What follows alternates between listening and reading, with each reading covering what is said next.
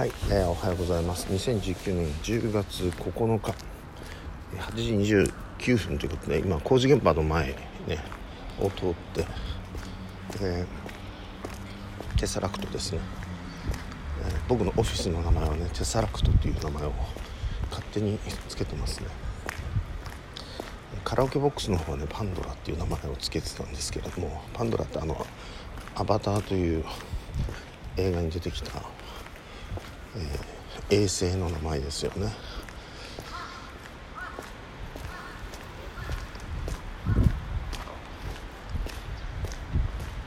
今日はちょっとね雨です。で台風何号なのかな？2019年。まあ10月だというのになんか最大のね令和最大の台風が近づいてるということでなんかかなりその前の台風で千葉県の方とか鎌倉とかねすごい打撃を受けたようなんですけれどもまだそれも、ね、屋根瓦があの吹っ飛んだりとか屋根自体がなくなったりとかした家がね多発したんですけれどもまあ容赦なくね直す間もなくあれからでも1ヶ月ぐらいは過ぎてるのかなまた襲ってくるという、ね、台風が。僕は北海道なのでねあの北海道に来るまでには温帯低気圧もあの変わってですねかなりなんていうのあの勢力が衰えた感じのしか来ないんですよね。それでも数年に1回は、まあ、台風らしいっていう感じは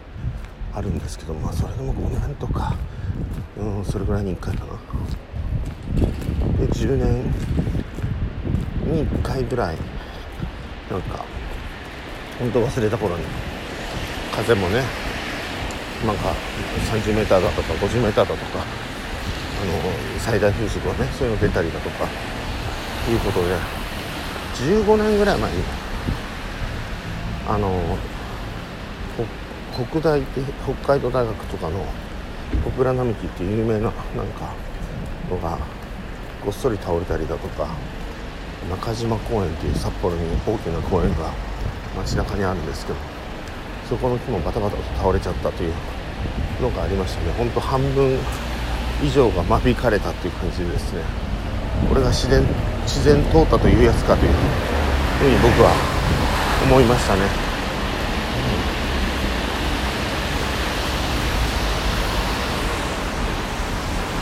まあ、適者生存の法則というのが当たり前ですけれども。で最近思うのがやっぱり適者生存というのか強いものが勝つわけではないわけですよね、うん、で単純に優れたものというかまあ適者ですよ。その環境に適応したものが、えー、生き残るという。これはあのもう本当ずっと前からね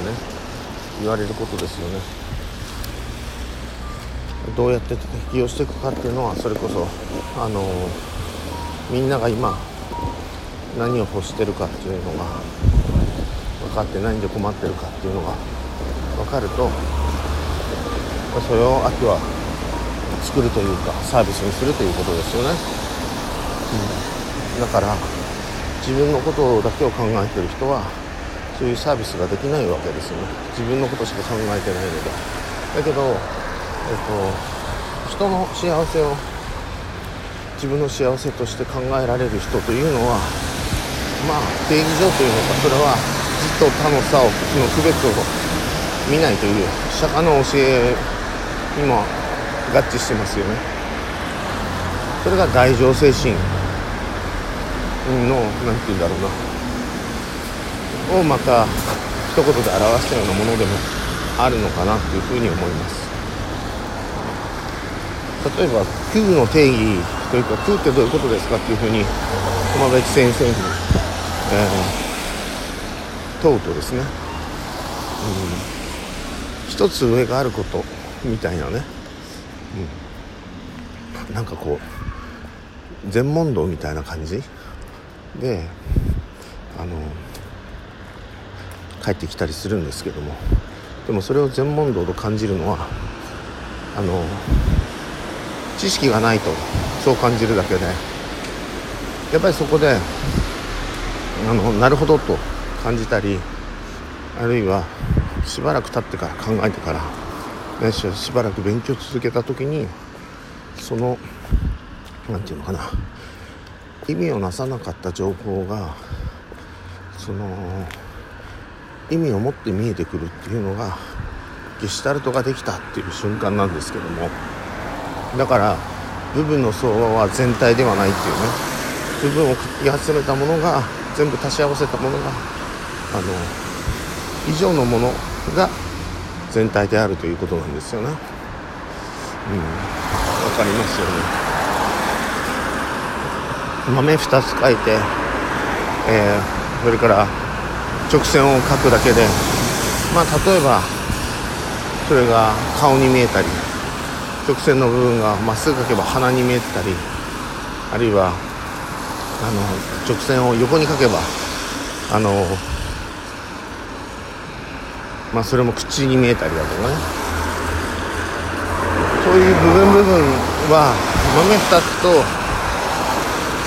直線。これでは何も意味しないんですけども。その組み合わせ関係性によって意味が生じるというわけですよね。そういうなんか立体的な何て言うのかな。あの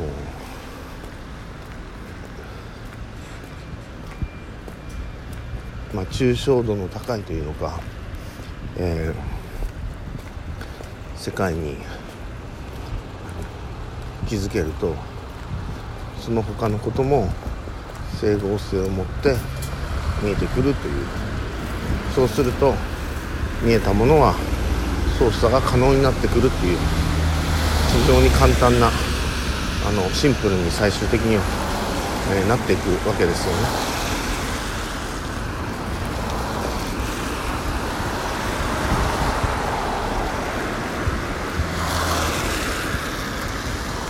今日はねあのこの車の音でわかるかと思うんですけど、まあ、ちょっと雨がちなんですよね。今雨雨は雨なんですけど傘をささなくてもいいくらいなの気温はね多分11度ぐらい。家出る時10度。家出る前ね10度で今日は13度ぐらいになるとかいうお話だったので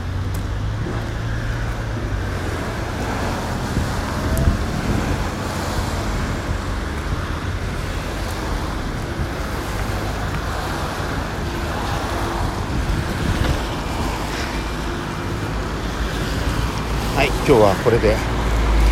この辺で配信終わります。ありがとうございます。